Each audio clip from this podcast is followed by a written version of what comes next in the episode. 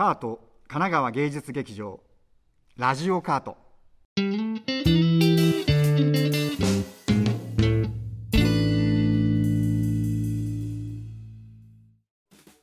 こんにちは。カート神奈川芸術劇場芸術監督の長塚圭史です。2022年度のカート神奈川芸術劇場はますます開かれた劇場となるべくカートで開催される作品の裏話や見どころをカート神奈川芸術劇場芸術監督である私長塚圭史が皆様へお伝えするラジオカートをスタートいたしました。いやこれでもう、えーここまでも3回やってきましたけど、本当に毎回あの皆さんから面白い話をたくさん聞けて、これまだまだあの、えっとえーアーカイブというかあのかあの過去のラジオカートも聞聞けますんで、ぜひ皆さんあの聞いてみてください。結構本当に面白い、前回、荻野京子さん、夜の女たちのこの音楽家である荻野京子さんのお話なんてとっても面白いんで、ぜひぜひ皆さん聞いてみてください。さてさて、じゃあ、えー始めたいと思います。えー第4回目となる今回は10月26日から大スタジオで上演されるスカパンから殉職美術演出出演の櫛田和義さんにお越しいただきます、えー櫛田さんのプロフィールをご紹介させていただきます。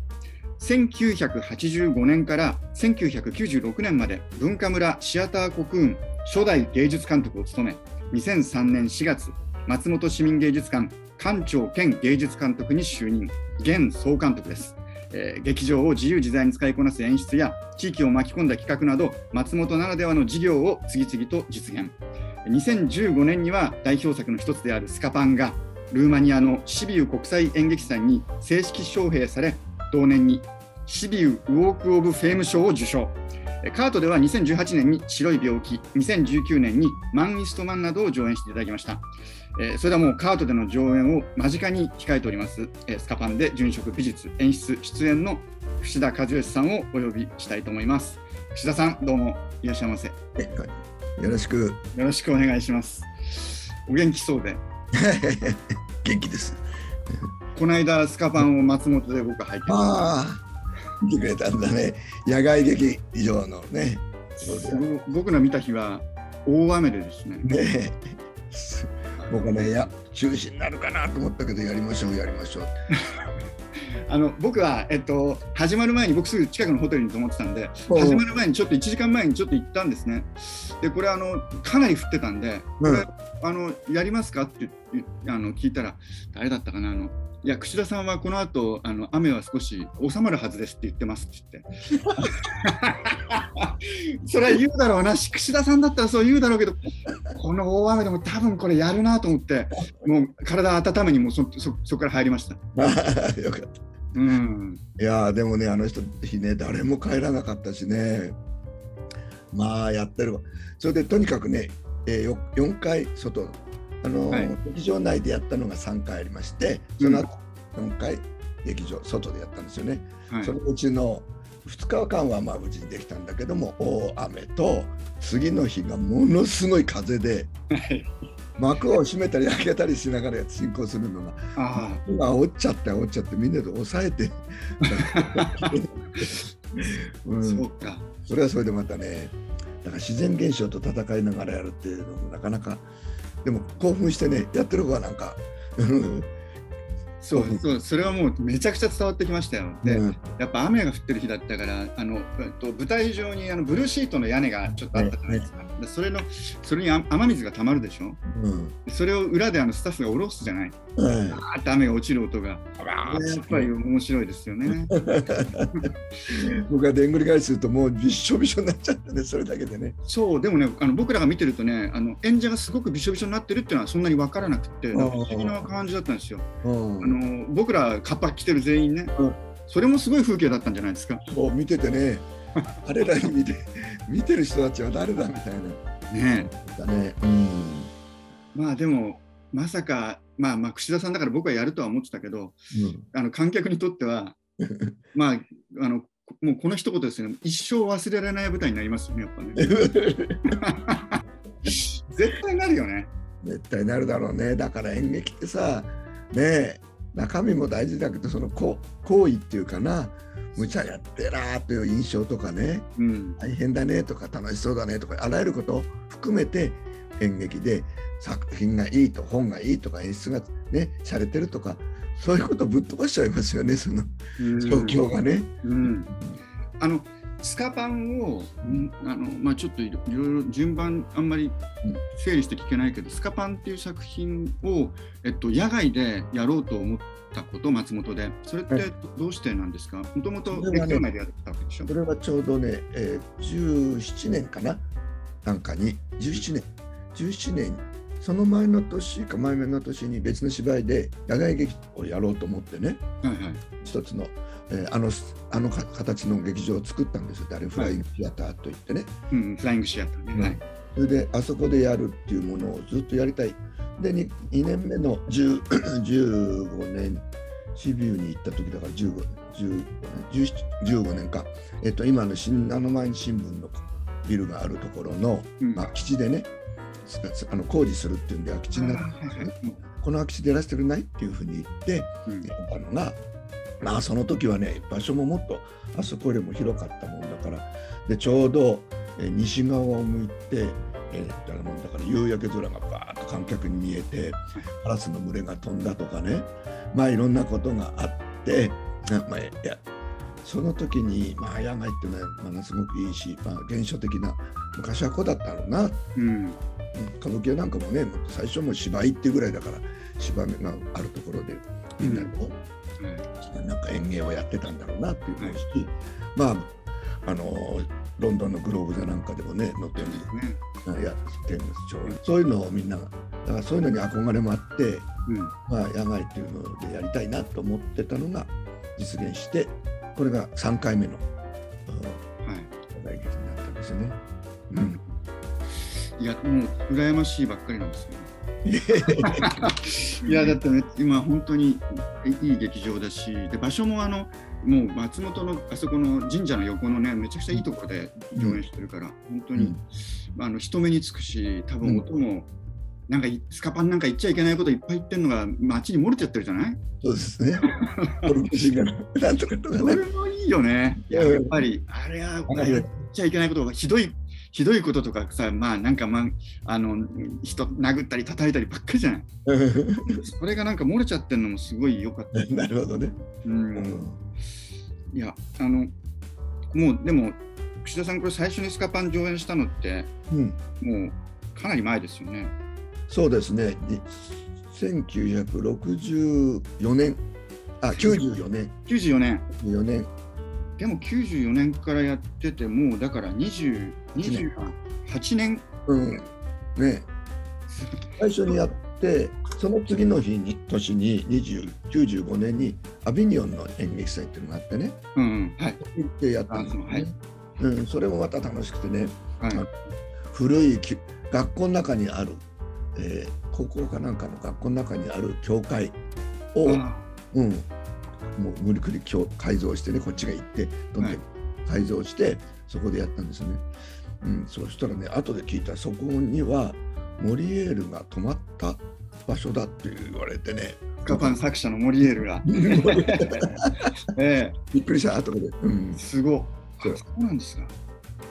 でもこれ94年にやって、まあ、95年にアビニオンに行ったっていうふうなもちろんそれはすごいあの経験になったっていうか、あの喜びがあったと思うんですけど、はいそれをここまでずっと続けてきてる。そうですね。続けると思う最初はもちろん思ってなかったですけどなんだろう演劇ってお客さんが入るから名付けるっていうのが普通の興行師はそう思うんだけどまあ、まあ、あのバンスキングみたいにねこれ閉じた方がいいなって思ったものもあるしちょっとたくさん入っててもそう思った時もあるしスカパンはまあそこそこなんだけどもそういう理由じゃなくて気がついたら節目節目でやってるなっていうのが最近その後水戸でやって2000年になってから水戸でやって今度はあの芸術館松本のオープニングでやって10周年にやってそれからその2年後にシビューで呼ばれていってやってあなんかこうでちょうど 80にななるじゃない？なったんですよね。驚きの。驚きの。信じられないけどね。ね、自分でもね80、70になる時は全然意識してなかったんですけど、うん。80ってさすがにね僕もね70代の時もねみんなに「もうちょっとじじいになってからこれ着るわ」とかね。それやるのはもうちょっと年取って「まあ、あんたもう年取ってますよ」って自分では自覚がなかったからね。ね。で高齢高後期高齢者なんて書かれると「バカ野郎だ」80の時はな何日か前からそわそわしてたんですよ。うん、で当日過ぎたらあれ？別に何にも変わらないね当たり前なんだけどね、うん、気分も変わらない。ああ年なんて関係ねえしなと思って、うん、から8、まあ、スカパンもまあ最初はちょっと同じようにできるかなと思ったけど普通にね体動かしてできるし。ああ別にずっとその時に見た目はやっぱり芝がもう増えたし、ね、だけどあ年取ってくる役っていいな。なんか例えば杉村遥さんなんかはさ女の人とか年とさらさないで自分頑張ってやるじゃない、はい、まあ、そういう、ね、台本がそうだからなんだけどスカパは何歳なんて書いてないし、うん、一緒に年取っていくっていうのもいいなと思ってね、今はまあでんぐり返したりいろいろやってるけど、まあ、80には何にも見えないですけどね。だからねこうやって生きてないといけなかった下僕ね、うん、あのスカパンとかああいうあのまあコメディで出られてるああいうねキャラクターっていうのはあの本当に炭鉱の方からいや、まあ、出てきて出稼ぎで出てきて召使いになってっていうようなキャラクターを、まあ、作ったんですよねコメディア出られてっていうようなものだからこいつらはもう本当にそうやってなきゃ生きていけないし、まあ、ちょっとはなんか人騙したりまあ機嫌伺ったりしながらじゃなくて生きていけなかったキャラ生き物としてね80になったからのうのうと隠居なんかできないよっていうキャラクターと思えばいいやと思ったし僕ももうそうだし80になったから芝居やめろなんて誰が言うんだよ思うし。いやだって僕僕ももう串田さんの芝居をもう結構長いこと見てますけどあのといってもまあ僕はまあ15年20年ぐらいですけど、うん、でも串田さん正直僕この間あのスカバン見た時にちょっと前より元気になってるなって印象が あるぐらいやっぱり体がで串田さんもすごい体の準備をすごいあの今してらっしゃるしなんかねやっぱり生き生きとしてましたあの大雨の中あの転がり回ってさ、うん、いやそれでいやとというのをねだから僕ちょっとこんな言い方は本当におこがましいですけどなんか役者としてどんどん串田さんが大きくなってるっていう感じがする。嬉しいですね、うん、それ本当にしますねそしてね、なんだろう、子供みたいになって、あの野外劇で雨降るぞとかって言うと、もうワクワクし、なんていうのかな、もうあの舞台立っただけでもね、ちょっと飛び回りたくなっちゃう。バカだねと思う。それがね、伝わってくるからな。あの、あの監督楽しそうだなみたいな。そうなんでもなんかあのなんていうのそのそのあ雨の中であのお客さんとのその雨雨がゆえのコミュニケーションっていうのがあるけどでもそれよりもどんどんどんどんそのお話スカパンの魅力にどんどん迫っていったことも僕すごく印象的で、なんかあの雨をずっといじってるよりもどんどんどんどんなんか話がどんどん進んでいく。それがなんかね僕はあのとってもいいなっていうふうに思いました。あとこれもこれはすっごい僕が感じたことは、うんあまあ、一つにはこれあの串田さんがどっか取材でもおっしゃってた現代性というか、このやっぱりスカパンの生活こういうこういうなんていうのあの暮らしの中でこういう、まあ、あの豊かとは言えない生活の中で何かこうささやかな喜びを、うん、あのやっぱりななしでは生きていけないっていうふうな感覚っていうのはすごくよく分かってあこれはやっぱり普遍的なんだっていうふうに思ったこととこれは全然そういう中身と関係ないことなのかもしれないけどこれって中村屋みたいだなと思ったんですよ。いやだってスカパン自体に串田さんの作るスカパン自体にあるある強いけれみがあるでしょ？うん、あのででなおかつ串田さんの息子さんであるジュニア君と、うん、それから小日向さんも出演されて小日向さんの息子の誠一も出てるし、でそうだよね。そう。それでしかも周りにいるのあのえっと、やっぱり松本の劇団員たちがねそこでいたりとか自由劇場の大森さんがいたりとか。これこれ中村屋じゃねえかって、串田屋っていうのか知らないけど。まるでねいやそれをね最近思った。そのねジュニアはね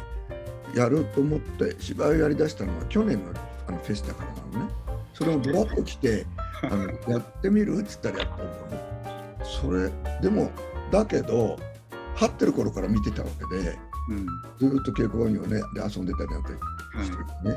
い、で別にやるかやらないかって、まあ、自分の中では迷ったんだろうけど僕は、うん、やんねえのかなと思ってちょっとやってみる？って言ったらなんか今堂々とやってるからびっくりして。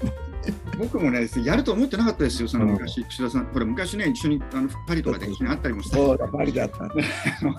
だけど全、全然そんな、なんかその後もね、あの、あのジュニアどうしてるって言ったら、いや、お芝居と全然関係ない感じなんだよみたいなって言ってたから、どうなるのかなと思ったけど、もう、もう、もう意気揚々とというか。今うるさいよいろいろね。あのパシッとかなんかね。でもなんかあのなんていうんだな、その、とそれは何だろうな、やっぱり串田さんの劇世界の中にある、串田さんが作る劇世界の中にある、なんでしょう、その身体性みたいなのもあるのかな。うん、なんか、あの、いや、ジュニアも体効くじゃない、うん、あの昨日たまたまあのプルカレーテの、ね、はい、スカーレット・プリンセスあのシビューの、まあ、国立劇場のあの作った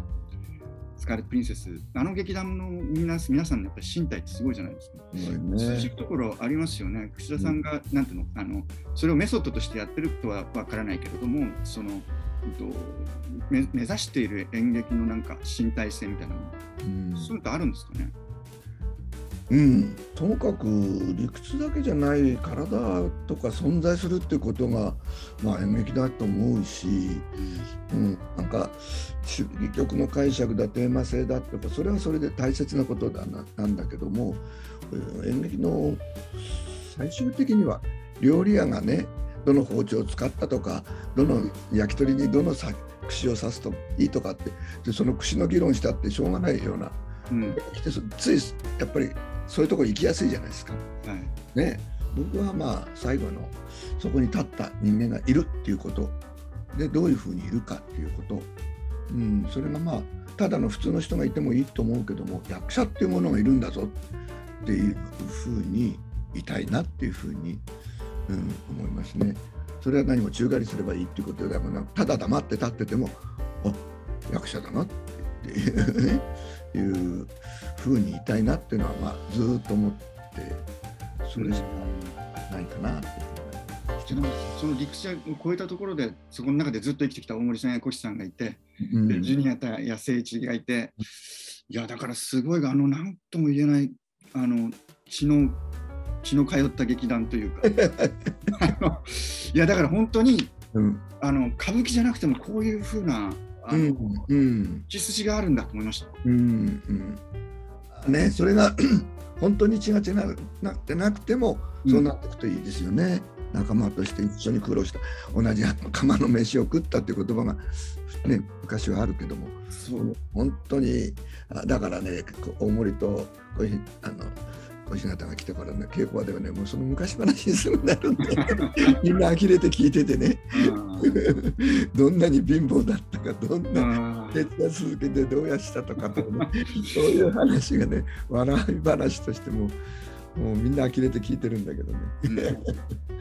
うん、いやでも本当にあのすごいすごい面白かったです。そのその時間あの時間をはらんだもちろんスカパン上演してから二十何年もあるしそれだけじゃない時間と、それから未来につながっていく、あのとジュニアとか政治のこともそうだし、まああのえっと、女優さんたちをね2人 ,2 人とも作るだったし、なんかあのそれはすごい魅力だった。だからあと、あと本当に僕はスカパン、串田さんがスカパンにもう一回やるって聞いたときに、僕見たことはなかったんだけど、あ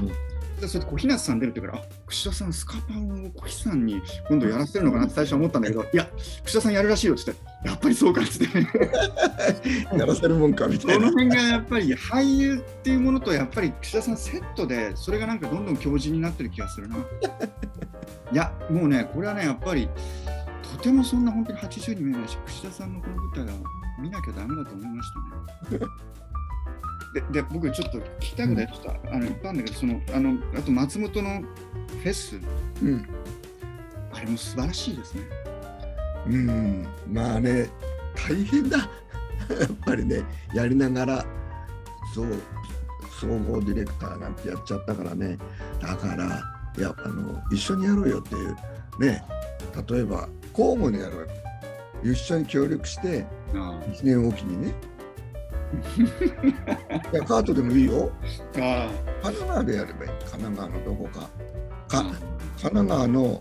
横浜じゃなくてもさちょっと面白いとこないの？ああると思う。でもね、それ確かに、えっと、カートでやろうと思うよりかは、何かもしかすると、そういう、あのー、僕今あの、県内ツアーって言って、県内、あの串田さんもやってるけど、うん、あの県内のいろんな劇場、ちっちゃい劇場あって、そういうとこ回って、要するに県のことを題材にしたお芝居とかやってるんですよ。いいよ、すごく俺それ聞いてね、感動した。やっぱり、おさんはね、そういうふうに、うん、やっぱりね、東京、すぐそばにあるのに東京向いてるんじゃなくて、やっぱり神奈川のものなんだから神奈川うんね東京と張り合ったってしょうがないんだもん。しょうがないもん。意味がないし。はい。だからね、そんなこともやってて、だから、もしかしたらそれは今、あの新しい目線を教えてくださったなと思うけど、確かに、そんなカートっていう場所にただこだわらなくても、あのやれるんじゃないかなっていう気もします。ちょっと話は戻すけど、でもあの、えっと、フェスティバルをあの、うん、松本のフェスティバルっていうのは去年から始まって、フェスティバルやろうと思ったのは何だったんですか？コロナですね、うん、うん、あの真逆なんだよ。ですよね。フェスティバルっていうのはなんかね、まあ、バブルだったり景気のいい時ゆとりのある時にやるって思ってるってできたこともいっぱいあるんだけど一番辛い時一番困った時に小規模でもいいからみんなでやろうよっていうねそれはねあのこうだなよく話すんだけどね昭和36年かななんかね、えーと、木曽の川が氾濫して大鹿村っていう直吹きがあるところがねもう全滅しちゃって逃げちゃった人ももちろんいるんだけども大きな岩盤が倒れて村が全滅したんだその時にもう片付けをどうしよう生きていくのどうしようとなった時に歌舞伎やろうって。自分歌舞伎またやろう。この時やるって言ってやったっていう話をね聞いてもう涙出て「そうだよ演劇ってそれだよ」うん、一番大変時。だからもうみんな多分衣装なんかもうドロドロになっちゃったりなんかしてるのも、なんかやって掃除してやったんだと思うね、うん、自分ち直すより前にまずお芝居しよう。って言ったっていうのを感動して村の人たちがあそういうことなんじゃないからコロナでできないって言ってみんなマスクしてても。でもちょっと距離空けてもいい。何してもいい。だからやる小さな規模でもいい。っていうふうに思ってね、うんうん、やってね。だから貧しくても豊かっていうことをやりたいなっていうことが大元かな。それはまあ僕らも伝え聞いて、まあ、月夜のファウスト、あのあがたの森であの串田さんがなんかうん、松本市民芸術館ともどこともあのつながらずに一人でただやるって言い出してる時にこれなんか松本に何かが起こりそうだなとは思ってたけど。いやでもそれはね僕も実はやっぱり勇気づけられましたよ。あのなんかこういう時だからコロナだからやるんだっていうのは僕ももちろん盛り聞いていて、うん、それ聞いたらやる気は湧きますよね、うん、やっぱり何でもやってやろうっていう気になりますし、でたとえできないことがあってもそれを乗り越えながらやっていくっていうことからあとまあやっぱりそうですね。あの松本のそのフェスタ僕、まあ、今年は実はあのほとんど雨とかもあってあの夜の女たちもやってたからあまり見られなかったんですけどそうです、ね、そのその中で、えっと、その中で去年のなどういうか、そこの川の上のところで、ね、いくつかのそのあの、はい、イベントというか、なんかやってるのを見て、それがなんだかよくわかんないんですよ、やってることは。やってることがよくわかんないんだけど、見てる人たちがいるんですよね。あのそれこそ南京玉すだれみたいなのやってる人は、見てる人なのかやってる人なのか分からないんですよね。なんだけど、なんか面白い。で見るっていう人がいることによって、なんかもうそこに世界ができるから。なんかそのことにもちょっととってもあの驚きましたね。道端でも見る人が一人でもいるとそこがシアターになるみたいな感じがする。うん、やっぱりあの刺激を 串田さんから刺激を受けてなんかいろんなことが起こってきますよ。やっぱり。あ楽しみです、スカートでやるのね。いや、ね、回ってくんだけど、うん、うん、でも今週水戸か水戸行って北九州行った後に、うん、カート行ったらぜひいろんな話しましょう。なんかね、うん、なんかでもちょっと話したいですね。いや俺もあとあの今はもうここでは話せないけど、あの桜井姫の話もしたいよ。はいね。だって考えてみたら僕らずっとそうやってさ、ね、桜姫と向き合って始まってますからね、串田さんとの関係は。ねねもう昨日の見てこんなやり方があるんだと思って、うん、結構まっとうにやってたじゃないですか、うん、ある意味。そうそう日本人がね歌舞伎のファンがね知らない話っていうかもうカットしちゃうようなところもちゃんとやってるしね。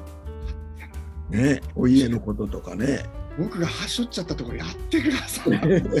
やっぱり、うん、うわなんか一枚上手だなってやっぱ思っちゃう。いやすすあのそれもあのよかったです。いやいやでもちょっっといろいろたくさんお話聞いてああのありがとうございました。流せないでしょ。相当切 るの大変だね。え？これ今日の編集するの大変。いやまあだ大丈夫だと思います。あの本当に串田さんがあのみんなと一緒にスカパンでえっとカートに来てくれるの楽しみにお待ちしてます。はい。串田さんでした。ありがとうございました。はい。はいはい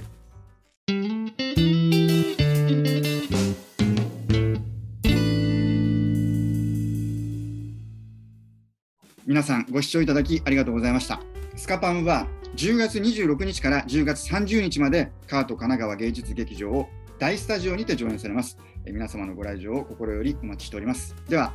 ラジオカート、次回のエピソードでまたお会いしましょう。長塚圭史でした。さようなら。